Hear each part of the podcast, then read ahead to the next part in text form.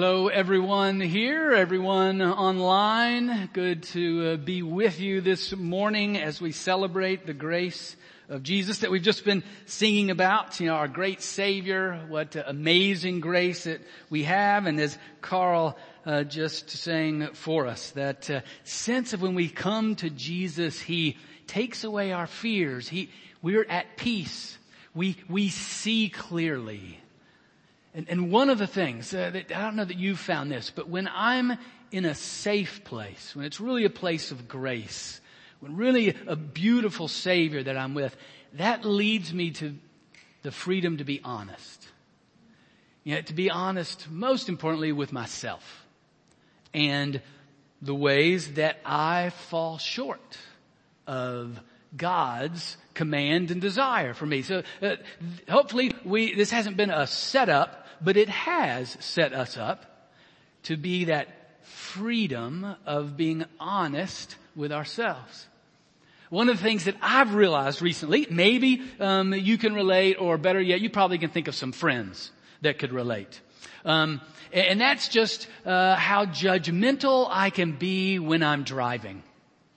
You know, Again, uh, maybe that's uh, not uh, not you, but I'm sure you have friends that need that can relate to this. You have a pastor that can. Um, yeah, and, and it, I think it's sort of been heightened because it's like people weren't driving for the last year and a half and now they are, you know, and they're in a hurry to get somewhere. They're sort of zooming. Um, they're taking that literally now. And I, I t- tell you a story. I, I'm on North Bend, you know, going west and we're, you know, by Sam's and it goes over 74 right there. And I mean, this car is right on my tail and then it jumps to the side, rushes by me, jumps to the other side, you know, and I'm not thinking the best things, maybe even using my pastoral role incorrectly, calling down the wrath of God on this person. I find a, a sort of a sickness uh, uh, in me as I look back on it that I felt sort of justified and righteous when we then were waiting at the same light. It's just they got there before I, I did, you know, and then, and the, the light turns green, they take off, pull over to the left, and then they turn into Mercy West Hospital. Yeah, and I'm like, oh, maybe instead of anger I, and calling down God's wrath, I should have been praying God's mercy on this person. But that's how easy and how quickly, you know, we can judge others. And I, I, even found out I'm not alone. There's a sociological principle that I can blame here as to how we judge others and what, yeah, and, and just that question, you know, do you judge others like you judge yourself? This, this sociological principle is called the self-attribution bias. Yeah, and it means we give ourselves the benefit of the doubt before we give others. We attribute to ourselves good motives when we attribute to others bad motives. Uh, we, when we are successful, we attribute to ourselves hard work and ingenuity. When others are successful, ah, they got lucky. You know, it was handed to them on a silver platter. They were just at the right place at the right time. Uh, when, when we fail, it's because other people got in the way. When others fail, it's because they were incompetent or lazy or something. So that's the self-attribution bias. Again, I see that in, in me. I was I was uh, recently at the gas pump with, with someone. We were filling up uh, the gas uh, car, and we uh, you know we do Kroger discount kind of things, you know, on gasoline. You know, if you shop at Kroger, this is not a commercial. I'm not getting paid for this, but you know, if you you do that, you they can give you a discount, you know, on the gas. And so when that happens, and we have a good discount, we want to maximize it. So we take gas cans, you know, and fill the gas cans up. And I know I'm not the only person that does that in this church. I know at least one other um, that does that. But you know, um, the uh, we were there and we were doing that, and the person I was with just started laughing as we were doing it because he said he had he had passed by a gas station just the day earlier and saw someone doing that, and thought to themselves, uh, this person is stockpiling gasoline because they've heard there's a shortage. And then as he realized we were doing, he just laughed at how easy it was to fall into that, that trap of doing that. By the way, this is free. There's not a gas shortage. There is a shortage of truck drivers.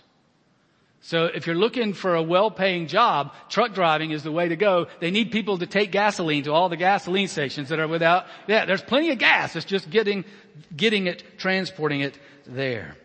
So today's passage helps give us a little bit of some guidance to thwart really what the scriptures call a judgmental spirit. And we've given it a nice little term, that self-attribution bias. Um, our passage is in Romans chapter 2. Um, uh, let me set it up just a little bit. Let me recall for those of you um, that have been following along, and uh, those of you uh, you'll remember this, but those that are just here with us uh, for the first time, just checking us out. Um, uh, in the book of Romans, Paul's writing a letter to a collection of small house churches in Rome. This is first century church. There's maybe 10 to 20 people in each of these little house churches. And, and he's been set, he's setting the scene right here in these chapters, um, uh, to, to try to highlight some of the commonalities uh, among them because there's Jew and Gentile and they're very different, very different experiences, very different social realities, very different re- re- religious histories and yet in Jesus now they've come together. Yet they have this broad, broad diversity uh, among them. And so he is finding a commonality here and he does it uh, in verse, in chapters 1, 2, and 3 to say, you are all sinners that's where you're common. You are all sinners. You all fall short of the glory of God. Everybody does. You know, whoever the, their Tony Evans was of that day. Paul would say, Tony Evans falls short. The Pope falls short. Beth Moore falls short. Your grandma, she falls short. Before God, there is one standard by which all are judged and all fall short. Uh, last week, what Paul talked about were mostly the Gentiles who were immoral. He, he looked, he, he, looked out among the, the, the community in first century Rome and says, look at all the sin that's going on. You can see how far they are from following the ways of God. Today, he's going to talk about two other groups. The, the moral Gentile, so the Gentiles were, they weren't Jewish, they didn't have the law, but there, there were some that were moral. He's going to talk about them. Then he's going to talk about the Jew. You know, he's going to tell them why the, that the word, having the Ten Commandments, that's not going to save you from God's judgment, and neither is being circumcised and the religious rituals. Those aren't going to save you from God's judgment either. All of you are in the same boat. So again, today is a lot of the bad news that we need to hear to prepare us for the good news. Let's pray. Uh, Almighty God, thank you again for your written word. May your spirit now empower us to hear from you and, and learn from you so that we indeed would follow you. We would be a witness uh, to you and, and you would correct us according to your good and perfect will. In the name of Jesus we, we pray. Amen. Alright, Romans chapter 2, uh, starting with verse 12 and we'll read through verse 29. For all have sinned without the law will also perish without the law. And all who have sinned under the law will be judged by the law. For it is not the hearers of the law who are righteous before God, but the doers of the law who will be justified. For when Gentiles who do not have the law by nature do what the law requires, they are a law to themselves, even though they do not have the law. They show that the work of the law is written on their hearts, while their conscience also bears witness and their conflicting thoughts accuse or even excuse them. On that day when, according to my gospel, God judges the secrets of men by Christ Jesus. Now he turns to the Jews. But if you call yourself a Jew and rely on the law and boast in God and know His will and approve what is excellent because you are instructed from the law, and if you are sure that you yourself are a guide to the blind, a light to those who are in darkness, An instructor of the foolish, a teacher of children, having in the law the embodiment of knowledge and truth. You then who teach others, do you not teach yourself? While you preach against stealing, do you steal? You who say that one must not commit adultery, do you commit adultery? You who abhor idols, do you rob temples? You who boast in the law, dishonor God by breaking the law. For as it is written, the name of God is blasphemed among the Gentiles because of you. For circumcision indeed is of value if you obey the law, but if you break the law, your circumcision becomes uncircumcision. For circumcision is of a man who is uncircumcised, keeps the precepts of the law, will not his uncircumcision be regarded as circumcision? Then he who is physically uncircumcised but keeps the law will condemn you who have the written code and circumcision but break the law. For no one is a Jew who is merely one outwardly, nor is circumcision outward and physical. But a Jew is one inwardly, and circumcision is a matter of the heart, by the Spirit, not by the letter. His praise is not from man, but from God. This is the word of the Lord. Thanks be to God. All right, so the, the first section dealing with the, the uh, moral Gentile is, presents to us clearly, as the, the whole section does, that God judges all people by the same standard.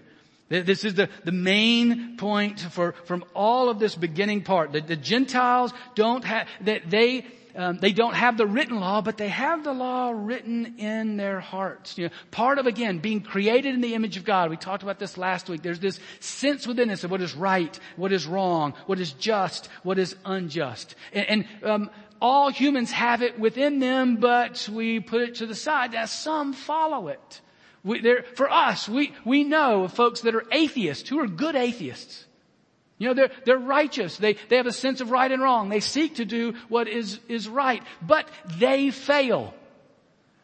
And, and God is saying here, that law is in you, and even those that try to follow it, who are aware of it, they recognize that law within them, they follow it some, but they also fall short. They fail. Uh, you, you see it in verse 14 and 15.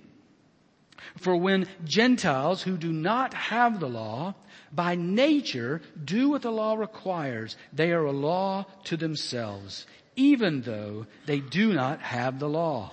And then later in verse 16 it says, um, or 15, uh, they show that the works of the law is written on their hearts while their conscience also bears witness and their conflicting thoughts accuse or even excuse them.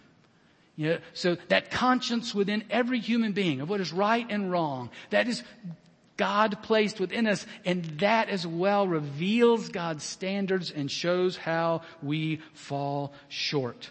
And, and he brings to the end saying clearly, therefore, all are found guilty before God. On that day, when according to my gospel, God judges the secrets of men by Christ Jesus. A day is coming when Jesus will return and he will return as the judge. That's what he's saying here. On that day, all secrets will be revealed. Everything will be known before Jesus and he will come as the one who is judging. Even the good atheist will be judged. All the secrets will be laid to bear for Jesus' judgment and all that is evil will be destroyed. And those that do evil in their own capacity will be destroyed all are found guilty before God. Now, Paul turns from the good atheist, he turns to the Jew, he turns to the baptized Jesus follower. The Bible believing, baptized Jesus follower. He turns to them by, when he turns to the, the Jew. And he tells them, as he turns to them, he says, and now they're not going to be saved because uh, of their lives, and Neither are you. The Bible won't save you from God's judgment. Now that's what he says here. You, have got the law. You got the Ten Commandments. You've got, you, you, you've got the law. You, you, you're not going to be saved by that because you teach it, you share it, you have it, you, you put it in your, in your car, you, you, you carry it with you, you read it, you write notes in it, you, you, you uh, underline in it, but you don't do it. You, you don't do it. And so God will bring judgment. That same judgment will be upon you. And Jesus is the one who will bring the words of judgment upon you. Jesus is the standard by which those of us who have the, the law will be judged. And here are some of the words that Jesus shares with us that are going to be His judgment uh, from Matthew 7. Judge not that you be not judged. For with the judgment you pronounce, you will be judged and with the measure you use it will be measured to you. Why do you see the speck that is in your brother's eye, but do not notice the log that is in your own eye? Or how can you say to your brother, let me take the speck out of your eye when there is the log in your own eye? You hypocrite! First take the log out of your own eye, then you'll see clearly to take the speck out of your brother's eye.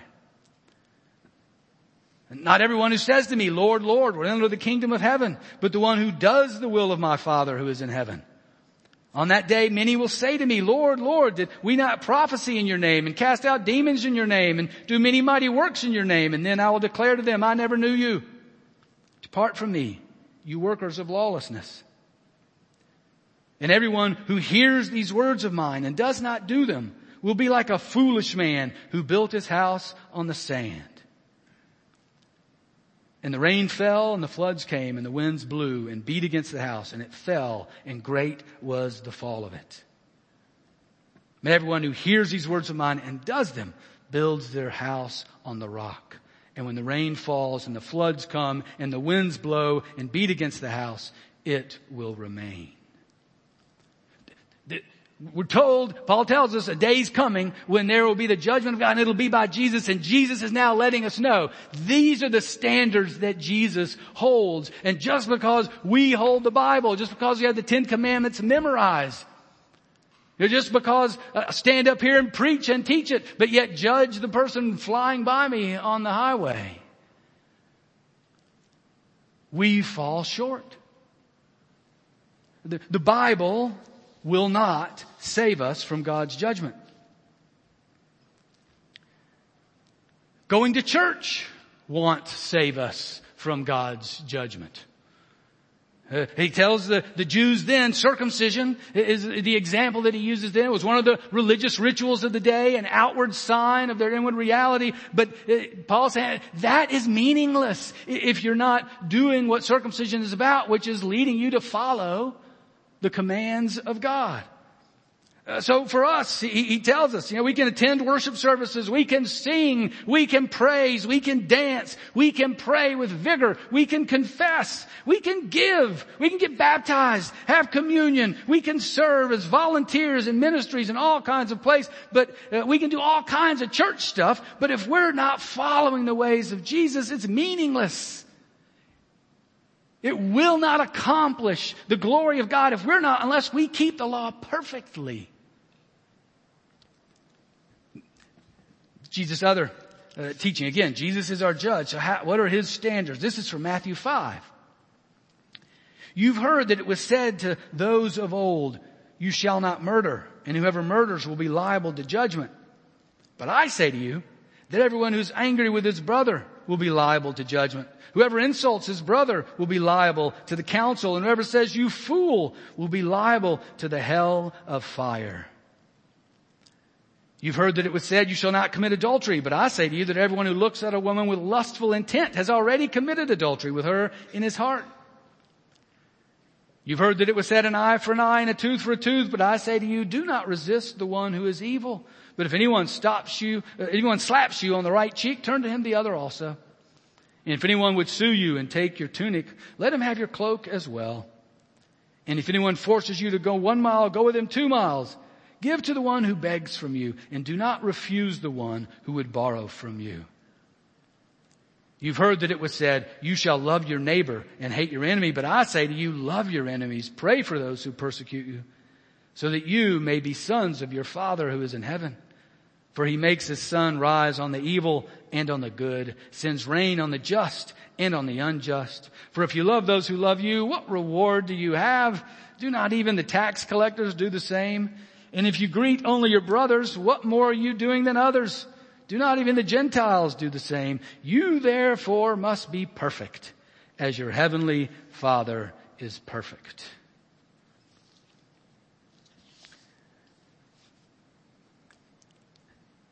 Everyone judged the same by God in the same way. Jesus judges all and all are found guilty. This is our common reality for you and for me and for him and her and all of them. We are all at this place because God is 100% pure. And if you have something that's 100% pure, if anything of any kind of impurity enters into that presence, it's no longer 100% pure. That's why God destroys that which is evil. That's why the writer of Hebrews says God is a consuming fire. This reality is what should help, helps me. It should help us in our judgmental spirits and our, our self-attribution bias. It, it corrects definitively those biases. It brings all of us to say, no, I, until we, we can't judge others until we have judged ourselves rightly and correctly. It takes us to that place of total humility, total dependence on a wonderful Savior, on the amazing grace of Jesus. That it's in Him only and only through Him that, that, that we are saved. That we are rescued from the wrath of God, from God's judgment. This, this reality releases you, releases me, releases us all from any kind of job of being judgmental on others. That's God's job, not ours. We're released from that responsibility. This week, you know, just keep a, a, track of yourself of how are the ways that maybe you act judgmentally towards others. And take that energy and look in the mirror. You know, just take that, stop wasting time on focusing on things you really have no control over. In order to make ourselves feel better about ourselves or something. Instead, let's take that and point it to ourselves. Yeah, help, help one another. You know, again, we, we have biases in this. We don't even notice it that it's happening. But when, when, if you notice it, you notice it in one another, help one another to say, hey, are we, we getting judgmental in our thoughts here? Is this, this is judgmental, um, or are you talk, talking uh, too much about other people instead of focusing on yourself? Is this God's hint for you in this moment to look in the mirror? Uh, we, we can then freely admit to ourselves. We can admit to God. We can admit to one another ways that we focus our judgmental attention on others instead of ourselves. And, and hopefully, eventually, that just becomes that we laugh at ourselves. That we just say, yeah, Paul's right. Know, we are all fall short of the glory of God. We are all in the same boat before God. And yet, for Jesus, this is the, the this would be our destruction. And that's the, again, that freedom that Carl was singing about, that, that comes when we're before a Savior, that leads us to be able to laugh at ourselves, to be honest, and to realize just how much we judge others more than ourselves, and to, whenever we see it, to keep on running back to Jesus. To confess, to receive His grace, and to grow more and more in mature in Him. I mean, that, that's why every Sunday we take time to confess our sin.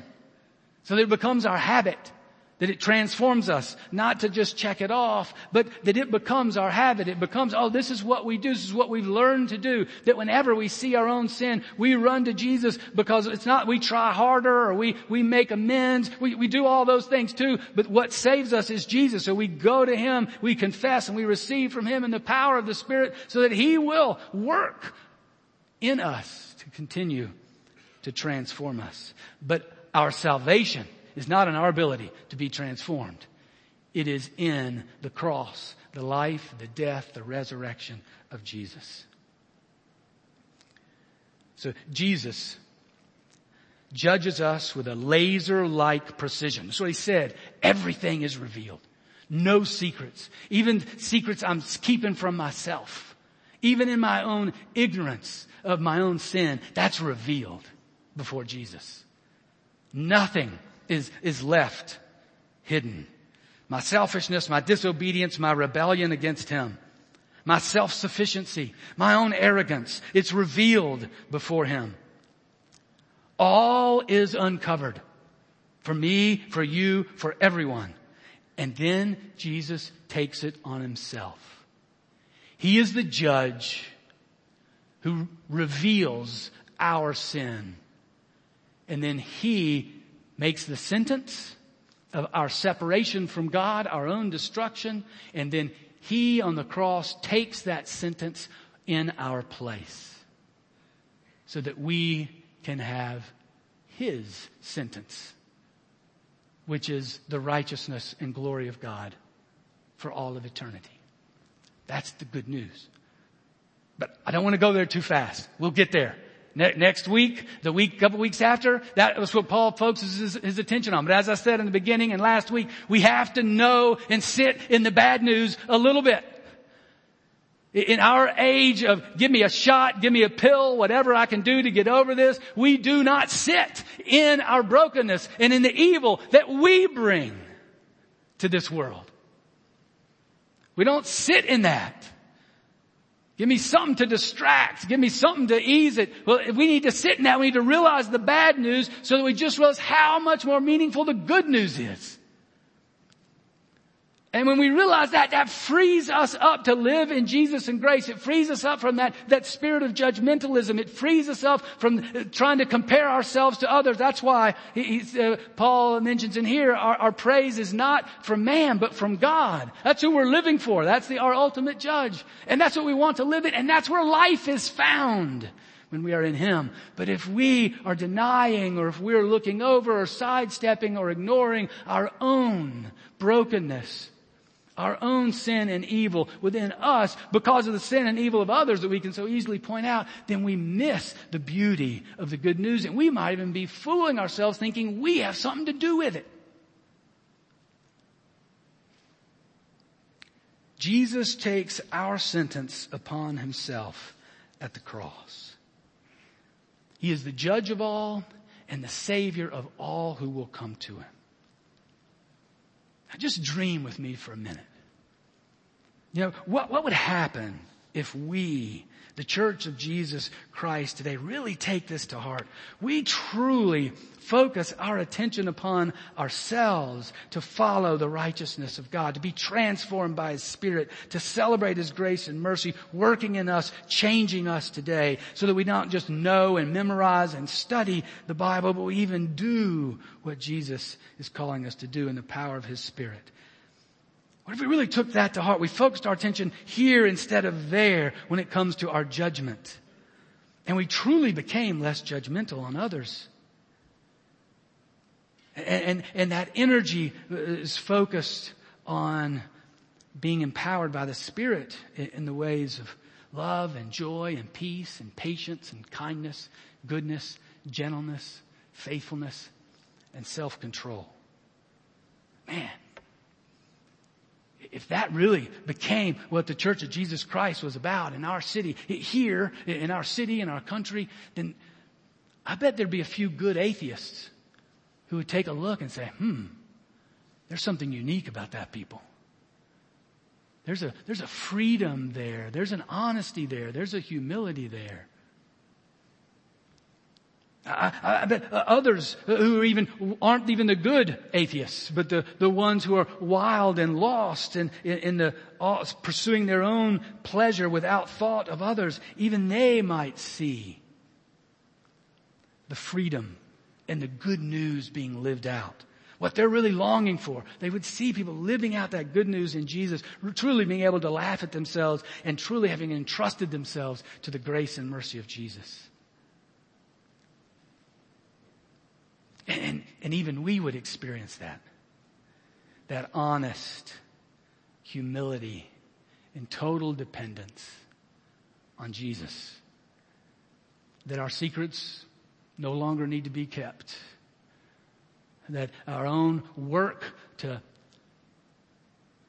build ourselves up is not necessary. Because we are fully loved. We are fully enjoyed. We are fully welcomed in the grace of Jesus. May, may that be what God does in and through us as we rest for a moment in the bad news, knowing the reality of the good news. Amen.